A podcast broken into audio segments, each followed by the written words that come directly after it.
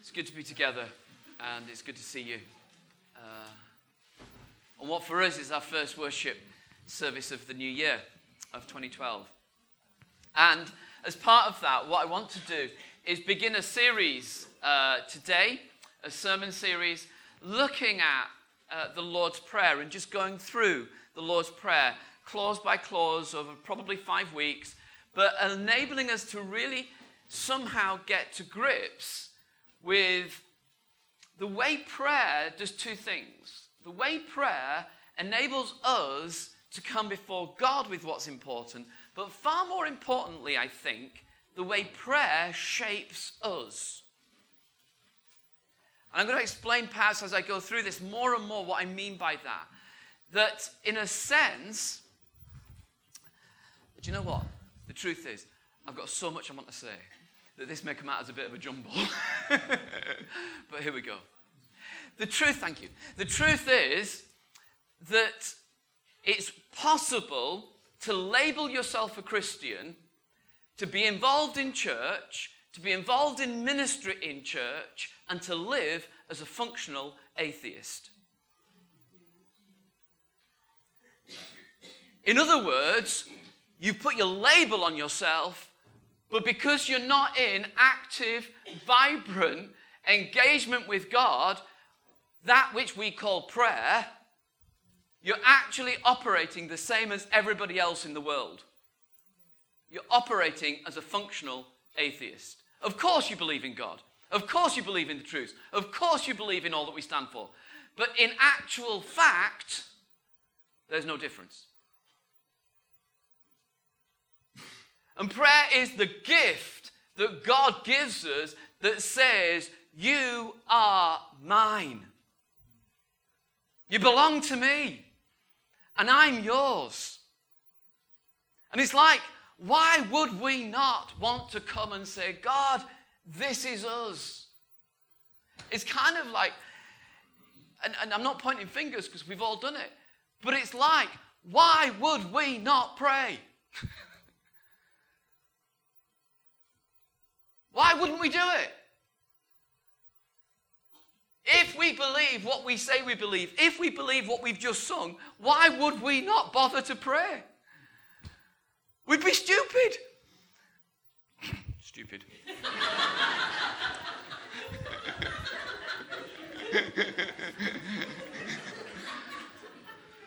One day soon my voice will break.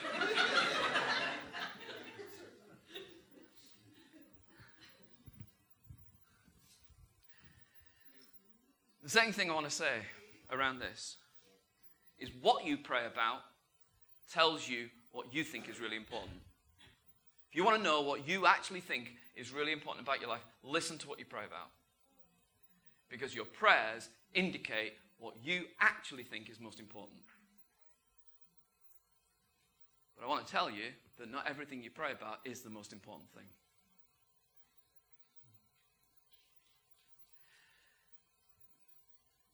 Let's read. Let's read from Matthew 6. Matthew 6. Jesus is speaking in Matthew 6, and it's in the context of the Sermon on the Mount. That's really important to remember because the Sermon on the Mount is really Jesus gathering together disciples and saying, This is what life in the new kingdom's like. This is how you are to live in between the times, in between the times when Jesus has come before the he's, he's sort of brought all things, restored all things. But for his disciples, this is actually what it means to be a follower, a radical follower of Jesus. And the Sermon on the Mount as a whole, from chapter 5 through to the end of chapter 7, covers the whole of life. It covers all of your reactions, it covers all of the ordinary temptations, it covers all of the ordinary impulses of life. And in the midst of it, Jesus talks about your acts of righteousness, he calls them. In other words, the stuff you do for God. And Jesus recognized that it's really easy that our spiritual stuff, if you like, has a shadow side. And the shadow side is we do it to impress other people. I wonder how many of you, and don't, I'm not expecting you to put your hand up, but I wonder how many of you never ever pray out loud so anybody else can hear because you're frightened of what you sound like. You're frightened of getting the words wrong. You're frightened of getting it all a bit, you just sound stupid. When I was a, a young minister at, at, the, at the first church, um, the only other church that's ever had me, um, at the end, when we were leaving, um, one of the, the guys was, uh, uh I think I've told this story before, but one of the guys was a Yorkshireman, and he was, uh, he, people from Yorkshire, and I would count myself as that, but people from Yorkshire, we, we, we, we pride ourselves on a spade being a spade and just telling it how it is. Essentially, we're rude. Um, but this guy who was from Yorkshire, was, he, he took that to the nth degree. And, um, but he, he stood up and he said, I, I just wanted to say how valuable I found Neil's prayers. And I'm thinking, oh, yes, for I am that man of God. And, um, and he said, he said, because he gets a lot of things wrong as well. and it just gives me a lot of encouragement. and then sat down. I thought, oh, well, fair enough. But Jesus knew that there was a shadow side of all this, that actually we can do stuff that if we're not careful, we do in order to look impressive. And Jesus speaks in this chapter about that, and he says, It's important you do it, but I want to tell you how to do it. So he begins Be careful not to do your acts of righteousness before men to be seen by them. If you do, you will have no reward from your Father in heaven. So, when you give to the needy, don't announce it with trumpets, as the hypocrites do in the synagogues and on the streets, to be honored by men. I tell you the truth, they've received their reward in full. But when you give to the needy, don't let your left hand know what your right hand's doing, so that your giving may be in secret. And then your Father, who sees what's done in secret, will reward you. And when you pray, don't be like the hypocrites, for they love to pray standing in the synagogues and on the street corners to be seen by men. I tell you the truth, they've received their reward in full.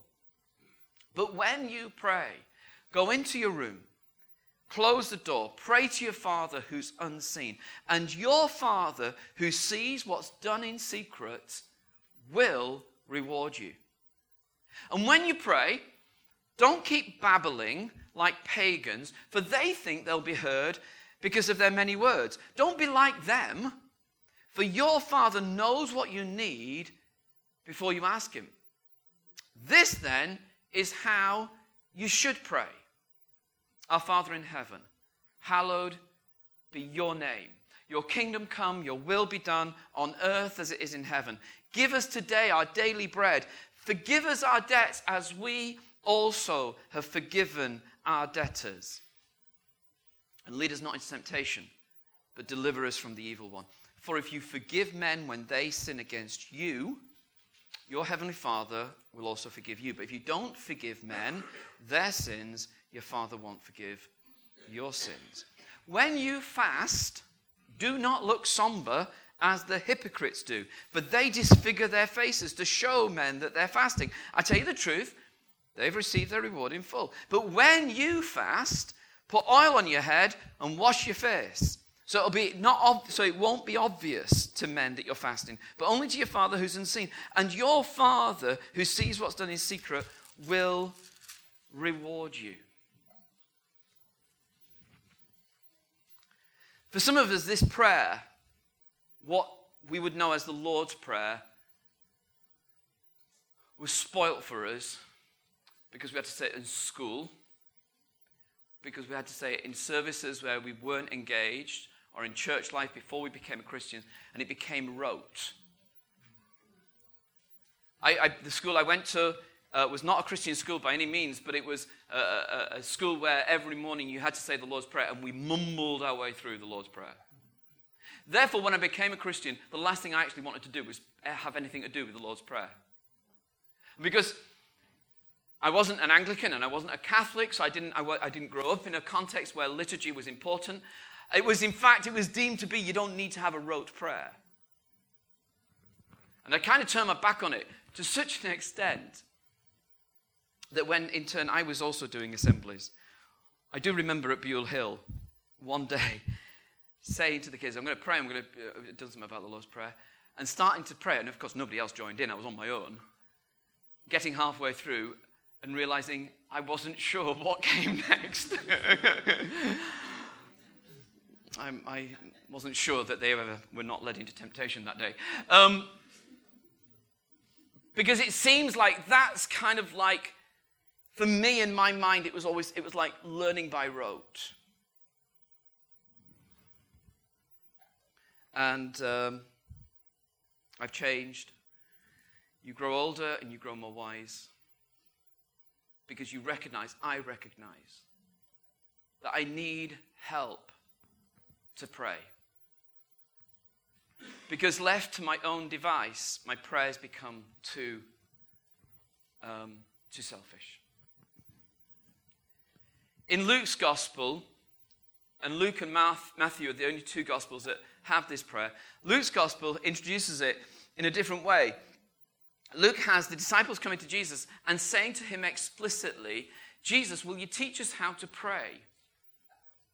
Matthew has it in the Sermon on the Mount, where he's teaching them how to pray. And what strikes me is the different answer that Jesus gives to the answer that we give to new Christians who say, How do you pray? On the whole, this is what we tell people when they say, How do you pray? We say to them, Just talk to God about anything. Just tell him what you're, where you're up to, tell him your needs, just talk about him. Just talk to God as though he were a friend. That's what we have said. And what we mean by that is God is very close to you. He cares for you. He loves you. He's intimately interested in what's happening in your everyday life. Therefore, you can tell him whatever is happening. But what's really interesting is Jesus doesn't say that to his disciples. Jesus says to his disciples, You're absolutely right. You don't know how to pray. These are first century Jewish men who've grown up in synagogue. They've gone through bar mitzvah. They understand. They have a culture of prayer. And he goes, No, you're right. You see, the problem about just telling God about anything is you will tell him everything about yourself. And once you've got it off your chest, all the things that are worrying you, you'll walk away. And Jesus comes and goes, Actually, I want to tell you how to pray. Because left to your own devices, you're right, you don't know. And that's why this prayer begins to shape us. Because the stuff you ask for in prayer is the shaping material in your own life. Because it's the stuff that you think is the most important, it's the things that you think are the most urgent. And in this prayer, it causes you to take a step back and to recognize actually, God has a different agenda.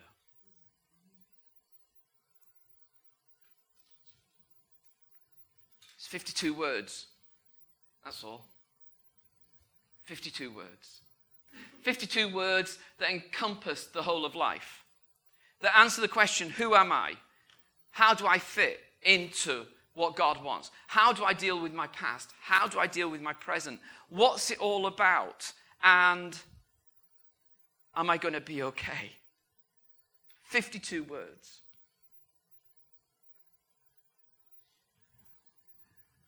Kind of want to encourage you to get this. And over these next five weeks, at least for five weeks, to make this the primary way you pray and just see what happens. By now, even those of you that are the most festive, your Christmas trees are presumably down. They're either in the loft, if you have uh, uh, an artificial one, or they're in your garden, or they're in the tip, all right, if you've got a real one. I suspect that none of you, however bar humbug you might be, none of you who put a tree up said, We're not going to bother with any lights or tinsel or baubles. We're just going to put a tree up. All of you somehow festoon your own tree. C.S. Lewis, when he wrote about this prayer, he said, This prayer is a bit like the spine of a tree on which you hang your own particular situations, but actually the tree is the central thing and your own needs are your baubles that you hang on. But actually, the tree is the center.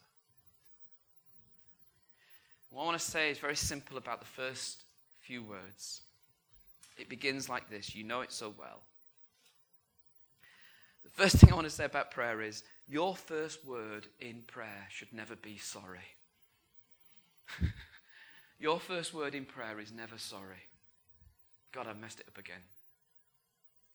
Jesus, when he speaks to disciples, says, Your first word is always, Our Father. Father. Because it's about what God has done.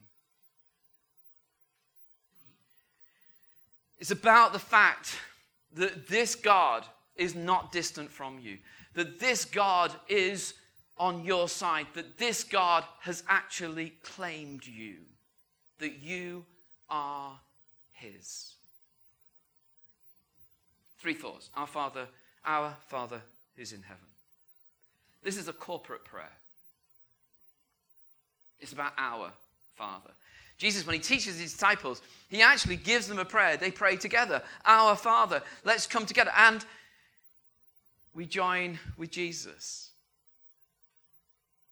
in him praying to his Father. When we pray, we need each other.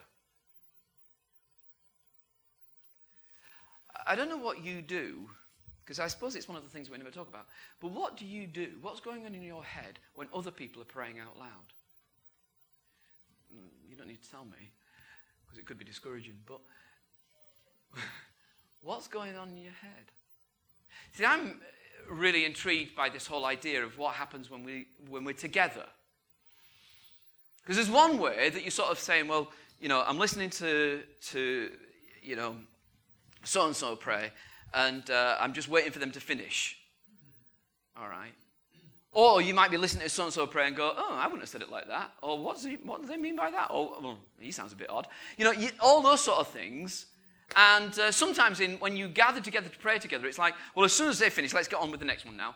And it's like we're not listening at all. We're just waiting for a gap. But when we pray together, and when we don't just rely on cliche, we let each other into our own lives a bit.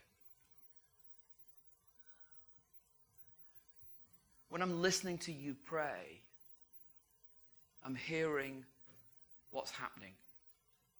I'm hearing who you are. I'm hearing what you're like. I'm hearing what you feel about God. I'm listening to the things that matter to you. I'm in that privileged position of eavesdropping on your conversation with God.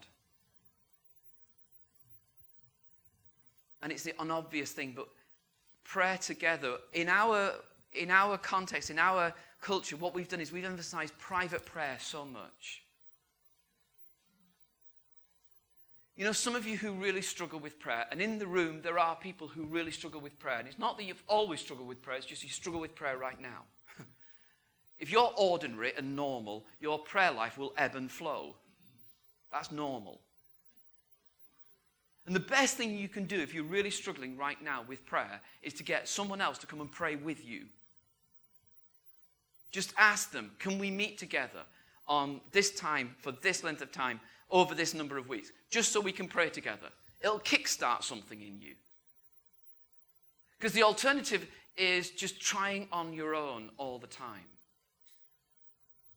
We know this in the wider world. This is why, for, for those of you that have decided that this, you know, this year we're going to lose four stone.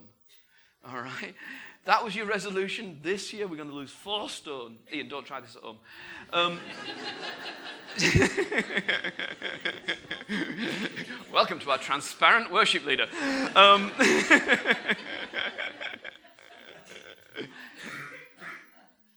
Truth is, it's really unlikely you're going to do it on your own. It's really unlikely you're going to manage that without any help from anybody else. Really is unlikely. You might, but it's really unlikely. And so it is with prayer and our development of our life with God. You need one another with you. Our Father. This element of God being called Father, the first time it happens in the Bible, it's in a really interesting place. It's in Exodus chapter 4. And it's when God says to Moses, I want you to go to Pharaoh. Now, what you got to understand is, at the time, uh, the people of uh, God were in Egypt, they were in captivity, and Pharaoh was the sort of the, the leader of Egypt, but actually was far more than a leader. He was far more than a governor. He was almost seen to be divine. And God says to Moses, when you return to Egypt, see that you perform before Pharaoh's all the wonders I've given you the power to do. But I will harden his heart so that he will not let the people go. And say to Pharaoh, This is what the Lord says Israel is my firstborn son. And I told you, Let my son go so he may worship me. But you refused to let him go, so I will kill your firstborn son. The first time God speaks of himself as being Father and the people of God being a son, the children of God, is in a context where the, you're in a fight between two powers Pharaoh, Egypt, and freedom and Yahweh.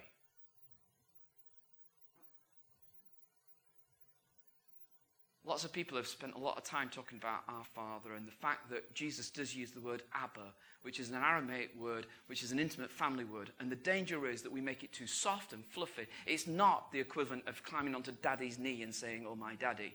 That is, that is kind of like taking that one word and pushing it too far down one direction. This idea of fatherhood is ownership, it's claiming, it's protection, it's you belong. When I pray, Our Father, when we pray, Our Father, we say, we stand for you and for your cause and for your mission and on your ground. And it's because of what you've done.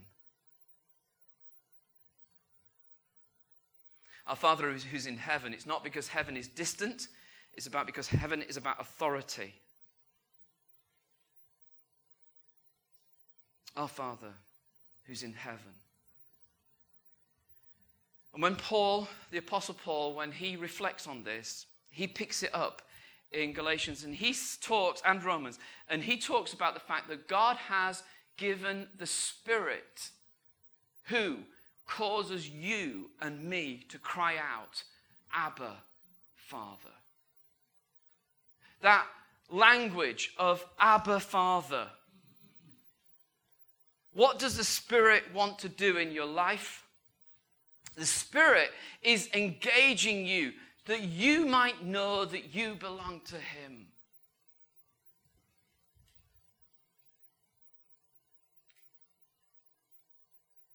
I think it's almost inevitable that everybody in the room, everybody in the room, suffers from the same human complaint of feeling inadequate. Am I good enough? Am I any good? Am I able to fit in? What do people think of me? Each one of us, there's not one of us, however confident we might appear on the surface, I think it's just human, human nature that says, actually, deep down, I'm frightened, I'm not good enough. I'm frightened that somehow I've not made it. And some of us, we cover it up to try and prove to people what we've done is important. Sometimes we put ourselves down, and sometimes we, that spirals into depression. But actually, that's a common complaint. We could talk about this, and I think it goes back right to the garden in the beginning of the story. The fear of shame, the fear of being judged, the fear of being found out. And what's the Spirit wanting to do? The Spirit comes and enters into our lives and cries out, Abba,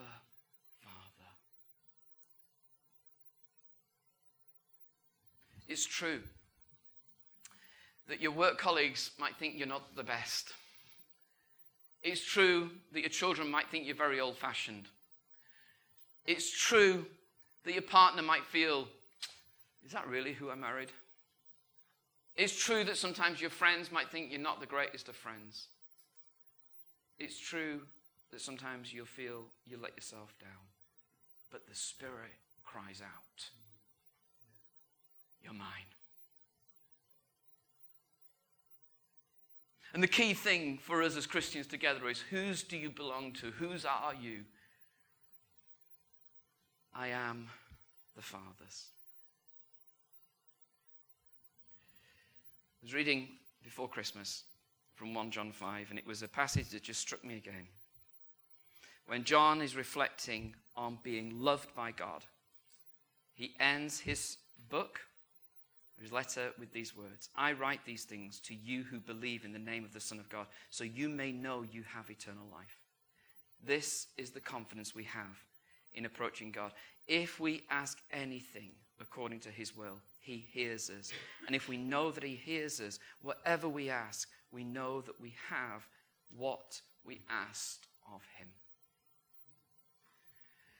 The reason it caught me is because it's one of those passages that just catches you on the hop and it makes you, if you read slow enough, to go, is that really true? Is that promise really true? Is it really the case that actually John, who says, I write that you might know you have eternal life, that you might know that Abba, Father. And of course, you know that because of Jesus and the cross and the resurrection. You know that because of the relationship he offers you, that this is brand new and you're invited into that relationship. But once you're there, do you know that as you pray and as you ask according to his will, because as the Spirit is at work within you, crying out, Abba Father, the Spirit who reminds you you belong to him, it's the Spirit who now begins to shape the things you really want. Because at one time I would have simply prayed, Oh Lord, will you give me a Mercedes Benz? but now, but now, oh God, my prayer has changed. You see, you get this fatherhood bit right, and it becomes much easier to pray the next clause May your kingdom come. May your will be done. If you ask according to his will, he hears us. And if we know he hears us, whatever we ask, we know we have what we've asked of him. Some of you who've been following Jesus for so many years, like I have, why don't we just risk more? Why don't we just ask more? Last thought. There was a, a theologian called Paul Ricoeur who was uh, very clever, very sophisticated. And he talked about the need that Christians have for what he called a second naivety. When you first become a Christian, you, someone tells you about God and God who loves you and God who answers prayers and you hear about prayer, so you just ask. And there's lots of us in the room, you'd, you'd, look back sort of 10 years and you go, Do you know, we asked for some daft things, but God seemed to answer. And he just did it. And I, I, don't know how he did it. And God spoke to me through buses that came by, through, do you know what I mean? There was sort of like a whole number of stuff. And then we would tell people who'd been Christians longer about that, and they'd go, they'd smile and they'd go, Well, that's lovely. But, that, but God doesn't actually normally speak through buses, Neil or, you know, be careful because it won't always be like that. And so, what you do is you learn then to be wiser about what you say and actually what you expect. And the truth is, you expect less. You expect less. And so now we've got the badge. I'm a Christian. I'm a youth worker, I'm a children's worker, I'm a church leader, I'm a whatever, house group leader. But now I'm thinking, well, the Spirit will give me power to do what I know I ought to do, and I'm just going to do it. But I daren't ask because I expect less. And what Ricoeur talked about was a need for a second naivety. You don't go back to being the person you were. but you go back with a stronger faith that this is a Father who loves you, who actually is a God who can provide, a God who does hear, a God who does answer, a God who gives his children good things. Maybe this year we just need to dare to ask more. Because maybe, just maybe, our expectations have been too low.